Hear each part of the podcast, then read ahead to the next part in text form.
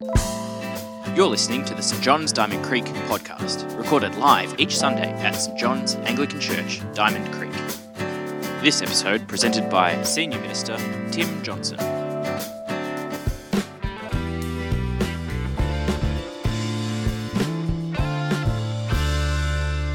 I'm going to roll straight on uh, to our teaching uh, for uh, this evening.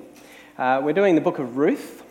Um, it's a, wonderful little book. It's only a short book, uh, but it's a really engaging story. and we introduced this last, last week, and we, we've given it the theme Hope in Hard Times, because it tells the story of two women called Naomi and Ruth, and how God looked after them in the midst of some really hard times they were facing. Uh, so, just to give you background, because you might not have been here last week, you might not know the story, to bring you up to date, in the, in the Phantom comics, they usually start with, for those who came in late. Well, it's kind of like that. Here's the background, here's what you've missed. Uh, you can listen to the podcast uh, from last week's talk, uh, but here's the story so far. So, as I said, it tells the story of Naomi and Ruth, these two women. Um, Naomi's husband dies, her two sons die um, as well. Uh, and she's left with uh, two daughters in law. She's in a foreign country. And she decides to return home to Israel. Ruth decides to go with her. Um, and really, the situation as they left, as we left it last week, was uh, they're in great financial difficulty. They've got no means for supporting themselves. Uh, food has been a, an issue. There's been a lack of food in the country, uh, and, and, it's hard to see where they're going to get food from in the near future. Um, so they're in the midst of really hard times. They've had death uh, of close loved ones. Um, it's unclear how they're going to be sustained in the future. It's, hard, it's, it's unclear where their meals are going to come from. Uh, and we left it uh, at the end of chapter 1 in that situation.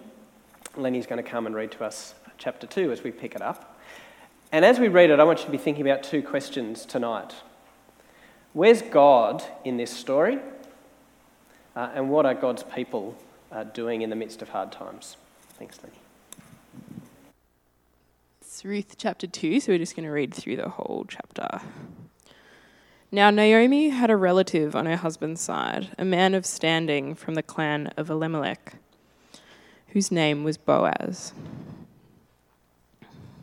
And Ruth the Moabite said to Naomi, Let me go to the fields and pick up whatever grain uh, the leftover grain anyone has left behind, in whose eyes I find favor. Naomi said to her, Go ahead, my daughter. So she went out, entered a field, and began to glean behind the harvesters.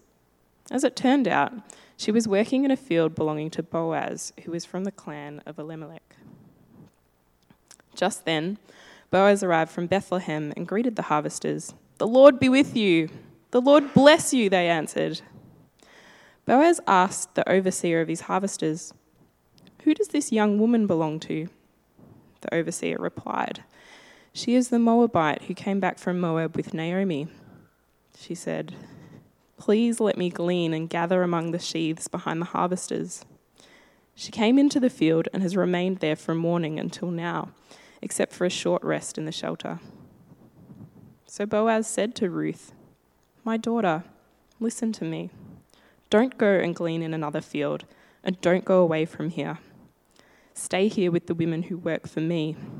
Watch the field where the men are harvesting, and follow along after the women. I have told the men not to lay a hand on you. And whenever you are thirsty, go and get a drink from the water jars the men have filled.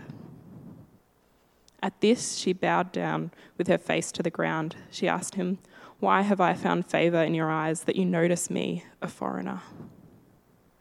Boaz replied, I have been told all about what you have done for your mother in law since the death of your husband, how you left your father and mother and your home, and you came to live with a people you did not know before. May the Lord repay you for what you have done. May you be richly rewarded by the Lord, the God of Israel, under whose wings you have come to take refuge. May I continue to find favor in your eyes, my Lord, she said. You have put me at ease by speaking kindly to your servant, though I do not have the standing of one of your servants. At mealtime, Boaz said to her, Come over here, Have some bread and dip it in the wine vinegar. When she sat down with the harvesters, he offered her some roasted grain. She ate all she wanted and had some left over.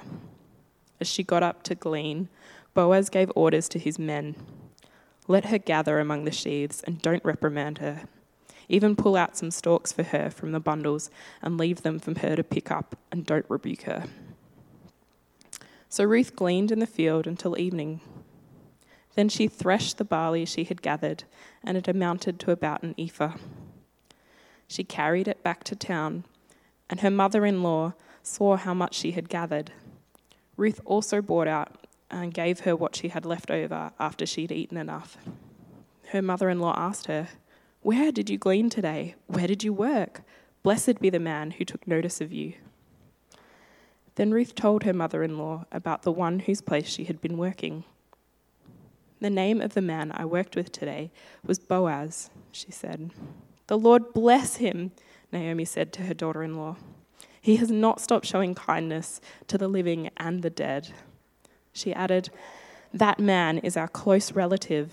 He is one of our guardian redeemers. Then Ruth the Moabite said, He even said to me, Stay with my workers until they finish, finish harvesting all my grain.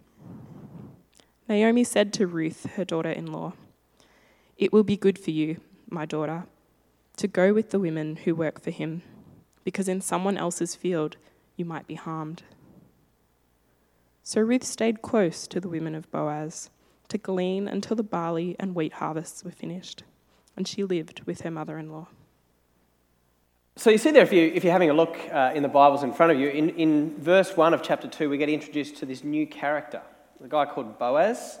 Uh, we're told uh, not much about him initially, other than he's a relative uh, and he's a man of, of standing, which probably means he's well known, uh, he's wealthy, and well respected. Uh, and it's kind of weird because we don't know why he's mentioned at this point. His name is just dropped into the story, and we move on. Uh, and sometimes in, in movies and in books that happens, doesn't it? There's this name dropped in there early in the story. Uh, you're not sure why, but it's really the way that the storyteller's saying, watch out for this person. This character is going to be significant. Uh, keep an eye on it. So um, we're thinking of a few examples of this uh, in movies. You might think of others. Uh, usual suspects, Keyser Söze uh, gets mentioned early on. What was the one you came up with from Star Wars, Kirk? Snoke gets mentioned in Star Wars early on. Uh, Boo Radley in uh, To Kill a Mockingbird. You probably think of other examples. A name gets dropped in there. Not much is said about them, but it's flagging. This character is important. We get that uh, at, the, at, the, start of chapter 2. Um, what also happens in chapter 2 is um, there's, a, there's a transition from who the focus character is. So in chapter 1, Naomi's kind of driving what's happening. She's the key focus, she's the key character.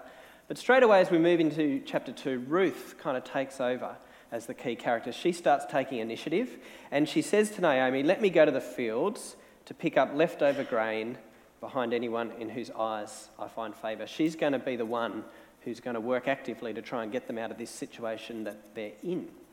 Now, what's going on through all of this? Okay, you need a little bit of uh, Old Testament background to understand this. Earlier in the year, we looked at the book of Leviticus, which is one of the books of God's laws uh, early on in the Old Testament, the first part of the Bible, laying down for God's people how they are to live, how they are to love and care for people within their community. Uh, and there's particular rules in there, uh, in Leviticus chapter 19, about caring for the poor if you're a farmer, the sorts of things that you need to do. So you read there, uh, when you reap the harvest of your, your land, do not reap to the very edges of your field or gather the gleanings of your harvest. Do not go over your vineyard a second time or pick up the grapes that have fallen. Leave them for the poor and the foreigner. I am the Lord your God. So here's the deal uh, if you're a farmer and you've got your field, you've got your wheat or you've got your barley, uh, and you've got your workers cutting it down, they're not to cut everything down right up to the edges of the field. You're supposed to leave a sort of a perimeter around the edge that is uncut, unharvested. And the reason for that is poor people who have no fields of their own, no means for getting food, can go and they can pick that stuff that's been left by the workers and the person who owns the field. More than that, once they've cut it down and they're gathering it into bundles, if they drop stuff along the way, They're not to circle back a second time and make, they, make sure they pick up every single scrap, make sure nothing is left behind. If they drop stuff, it stays there. It stays on the ground, so when the poor come into the fields, there's stuff for them to just gather and collect so that they can have food. Uh, same deal with vineyards. If you drop stuff, you leave it um, uh, so that the poor can have it. There's other rules in the book of Deuteronomy also about uh, your olive trees. Okay, so you beat the olive trees, and if uh, whatever falls down on the ground, that's yours. You take that away. Um, but if stuff is still connected to uh, the tree, you don't go and pick it all off meticulously, making sure that everything is gone. The stuff that's left after you've beaten the tree, that's for the poor, that's for the vulnerable, that's for people who don't have much in the society. So God puts these rules in place to make sure that the poor are cared for. It's kind of like social security in ancient Egypt. This is Centrelink, right? Because there's nothing else um, in place. This is the way that those who don't have jobs, who don't have fields of their own, uh, get cared for. Um, God deliberately puts these laws in place so that the poor and the vulnerable, refugees, people from other countries, uh, will be provided for. Um, the farmers are not to be kind of ruthlessly trying to get every single thing for themselves, but to leave stuff for other people. Now, I don't know how you reflect on that. In our culture, if you're running a business, you're trying to increase your profits all the time, aren't you? Cut your costs, increase your profits. You're trying to be um, uh, just, just make every little bit of money that you can. Uh, and we often think to ourselves, this, this sounds strange rules, right? Because surely if you're a farmer, you'd want to get everything that you can. And I'm sure that happened, that there were farmers who were like, yeah, well, I know God's law says that, but I actually want as much stuff as I can. I want to get wealthy. We can be really um, uh, greedy, can't we, in wanting to get the most for ourselves. Uh, and there would have been farmers who didn't follow God's rules. Just because God's rules were in place, they wouldn't have followed them. Uh, and probably they would have chased poor people away who were trying to collect up things in the field. You get that impression in this chapter because um, Boaz has to say to his workers, don't tell Ruth off for collecting stuff. Don't reprimand her. Let her collect things here freely. Um, he warns her not to go to another field, but to stay in his field because she might be harmed if she goes somewhere else. Uh, he deliberately tells his young men, his workers, his labourers, not to lay a hand on her. He wants to make sure that she's protected, that she's safe as she collects things there. Uh, and at the end of the story, end of the, uh, this chapter 2, you notice that Naomi says the same thing to Ruth. She says, Don't go to someone else's field because if you do, you might get harmed in someone else's field. Uh, basically, she could get abused, taken advantage of uh, if she goes somewhere else. So it's one thing to have God's rules in place. God set down these rules for how the, how the poor will be cared for. But it's another thing for people to actually obey them and to put them into practice. Um, Ruth is in a highly vulnerable position here. She's a, she's a widow, she's a young woman, she's out in the fields, and she's incredibly vulnerable in this situation. Um, I've been reflecting this week on this uh, because there's been this social media campaign, uh, hashtag MeToo. I don't know whether you've uh, seen this. It's basically come out uh, in light of um, the, the terrible behaviour by Harvey Weinstein, you know, sexually um, taking advantage of women, using his power to abuse women. Um, and there's been this campaign to say um, to women, post Me Too as your status uh, if you've been sexually harassed or sexually assaulted. Uh, and many people I know, many of you actually, have posted that. Uh, and it's been a way of raising awareness that this is no minor problem. This is widespread. Uh, terrible things that men do, abuses of power towards uh, women. And it's really a way of breaking the silence. Uh, and frankly, to shock us men uh, out of our naivety and denial and collusion uh, in this problem.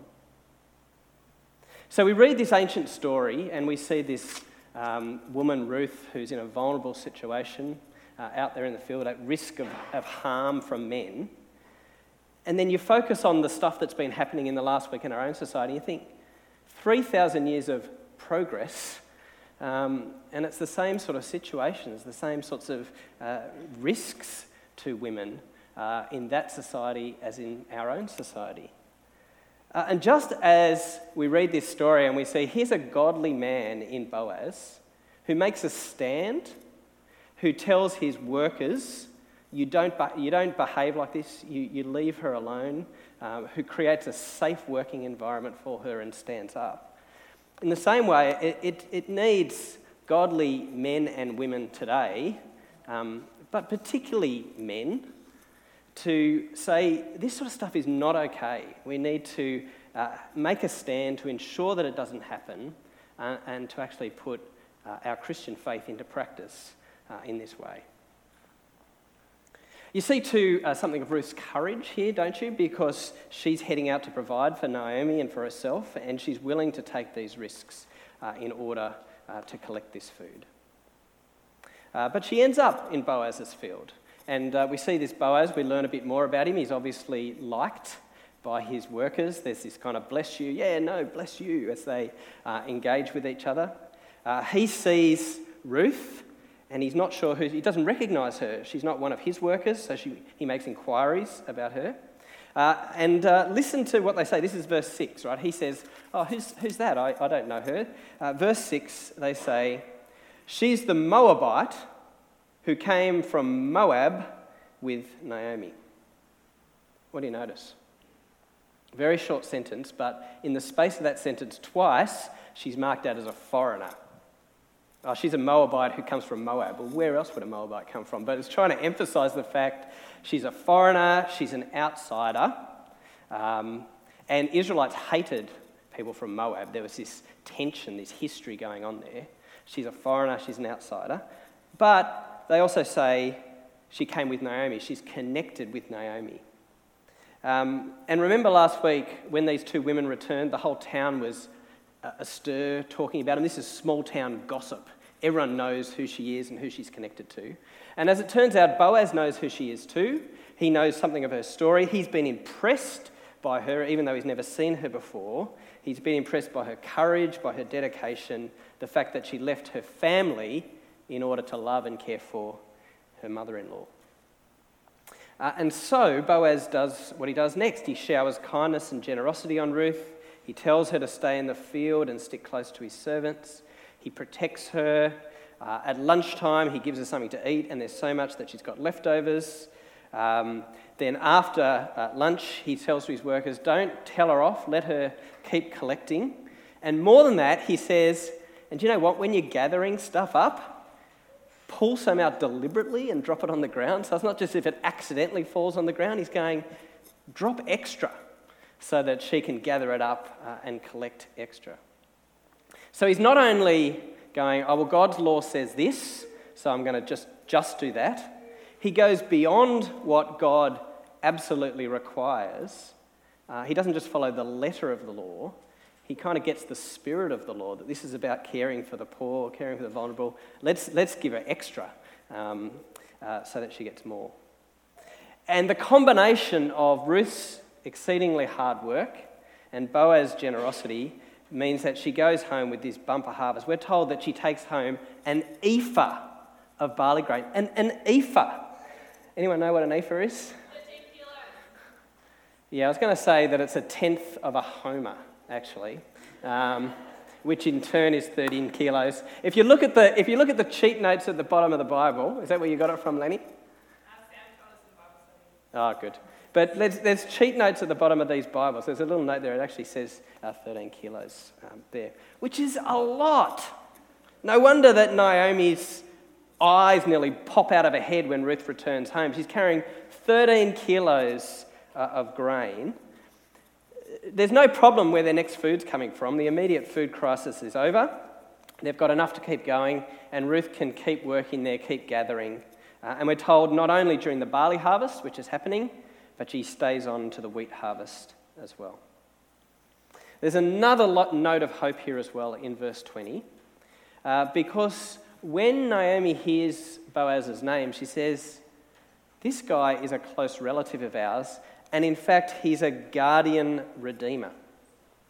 What's that mean?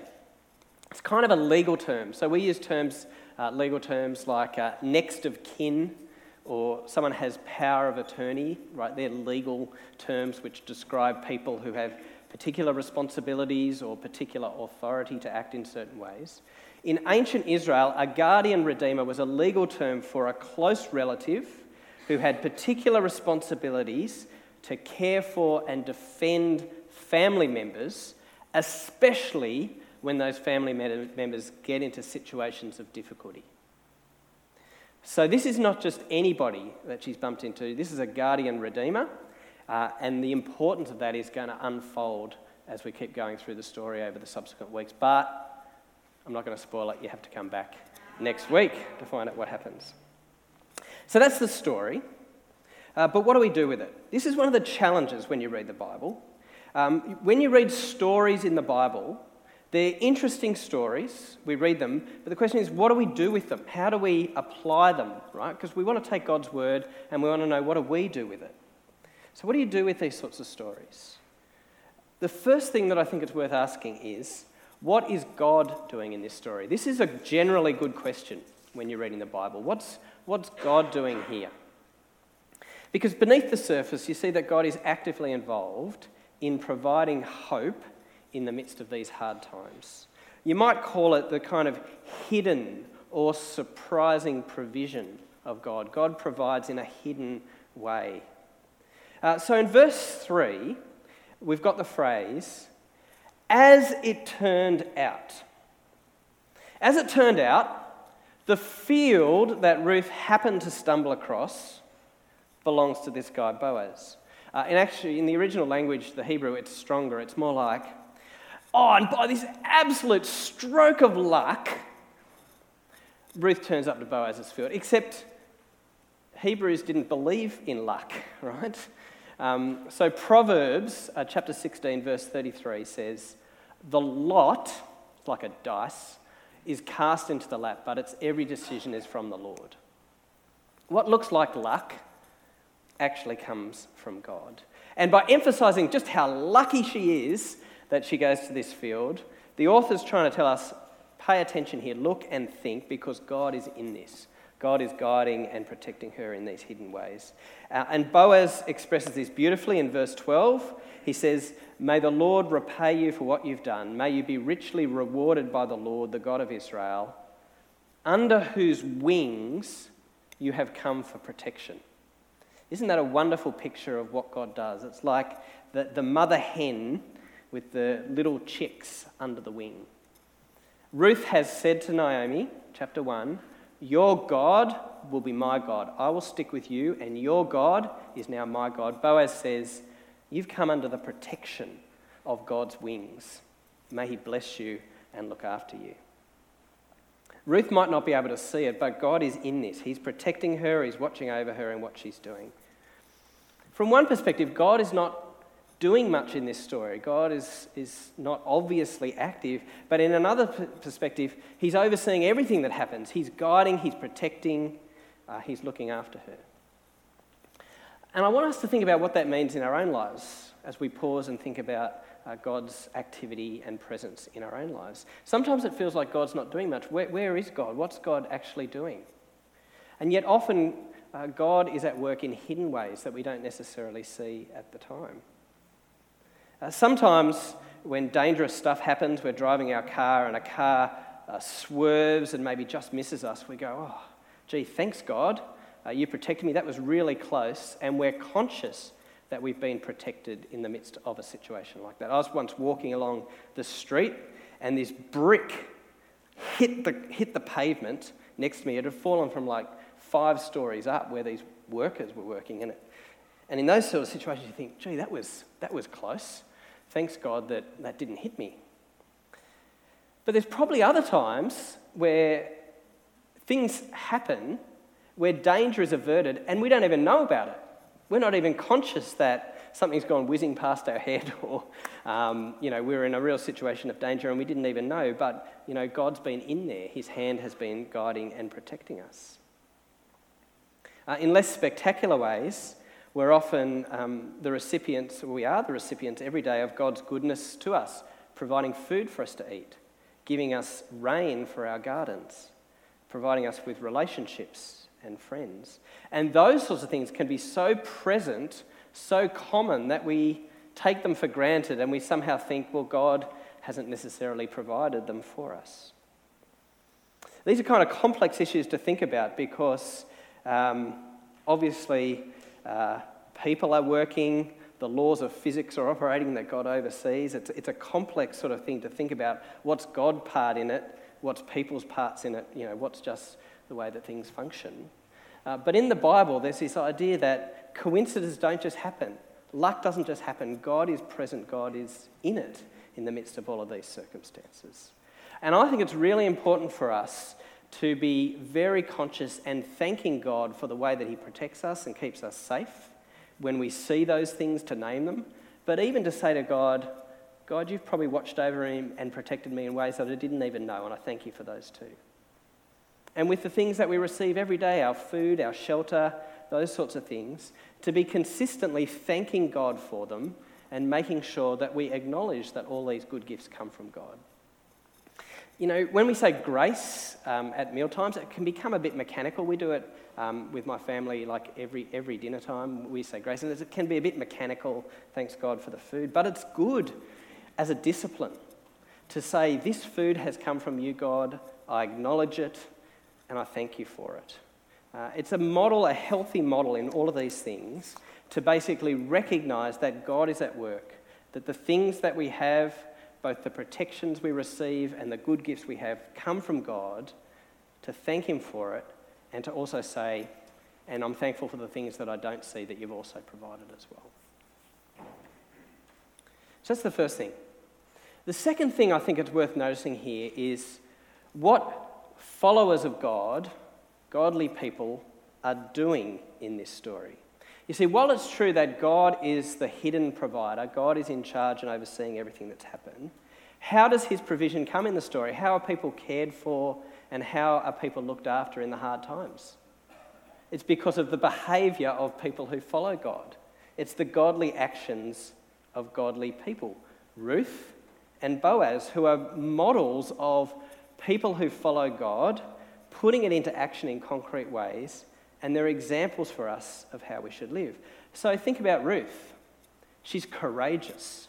She sticks with Naomi. Um, she's loyal to her. She takes risks and steps out of her comfort zone uh, to look after her mother in law. She's hardworking. Uh, there's comments here about how she hasn't rested from the start of the day to the end of the day, except for a small rest that she took.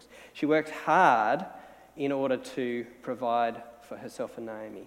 So God provides, but it's not like Ruth sort of sits there and go, okay, I'm going to sit here, do no work, hold out my hands, and, and the barley grains are going to fall from you, God, into my hands. No, she works hard, so it's her hard work, but it's also God who provides, working together in both of those ways. Boaz, um, we've got these laws from God that say this is how you're to care for the poor. But he does it, he puts it into action. And as we saw, he's not just, okay, I'm strictly going to keep the rules. He's got the heart of God for the poor and the vulnerable. And so he goes beyond what is required and he's just generous in making sure that he's looking after those who are most in need. The way he treats Ruth, who's an outsider, a widow, vulnerable, a foreigner, is a living example of God's heart for the marginalised. God has a deep deep um, heart for those who are the weakest and the most vulnerable in our society. And Boaz lives that out as a follower of God and shows what that looks like in action.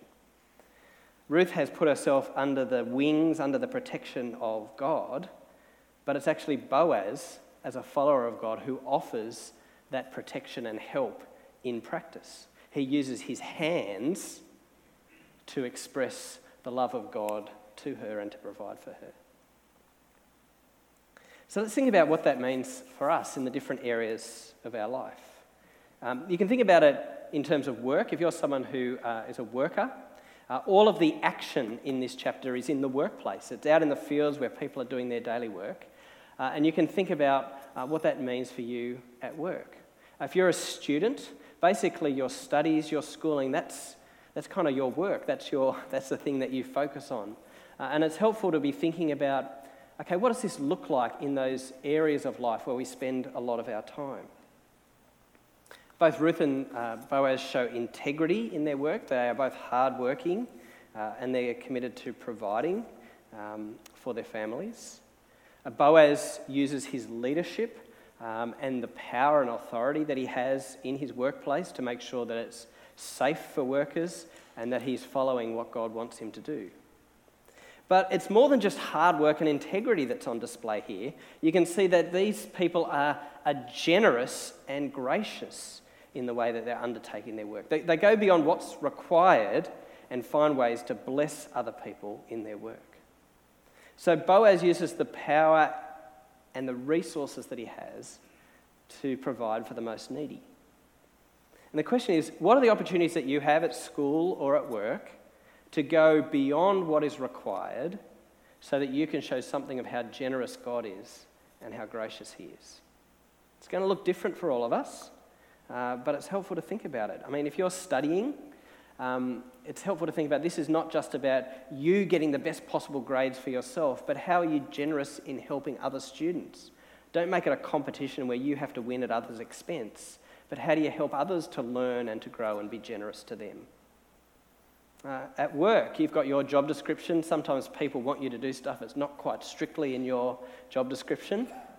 Are there times where you should say, you know, I'm going to help that person and be generous uh, in my work because I want to reflect the generosity of God that I, have, I know because I've experienced his generosity in Jesus, and I want to reflect that in the way that I live. Uh, for mums and dads uh, caring for children, uh, there's a chance to sort of um, even in those situations, to, to go beyond uh, caring, to reach out to other families, to be generous, to bless, uh, and to do good things for your children. All of these things, the only limitations to grace and generosity are our imaginations uh, for how we can do this. And try and reflect, as Boaz does, the character of God who is generous in the way that we treat others and do that. So God works in many hidden and surprising ways but he uses people who love him and follow him to be his hands, to be his feet, to express his heart uh, in the way that we treat other people as well. So, for you this week, uh, what is it at school or at work, uh, at home, in the neighbourhood, wherever you might be, where you can reflect the character of God and his generosity and grace uh, in the way that you treat other people? Uh, I'm going to pray for us in that, and uh, the band is going to come up while I do that uh, to lead into our next song. God, thank you that you are present, that you're here with us, you're at work, you're doing things all the time. Uh, and we thank you uh, for the things that we do see, the food that we eat, the relationships that we have, all these good gifts. But we also thank you for the things that we don't see. We thank you that you're there even when we don't see it and you're providing good things for us that we don't always see. Please help us to be generous like you are generous. Please help us to reflect your good character in the way that we operate at school, at work, in our families, wherever we might be. And we ask that you would put on our hearts and minds right now something that we can do this week to express your generosity and love to others. Uh, and please help us to go and do it. We ask it in Jesus' name. Amen. Thanks for joining us. If you've got any questions about this podcast, connect with us on our website, stjohnsdc.org.au, or at facebook.com slash stjohnsdc.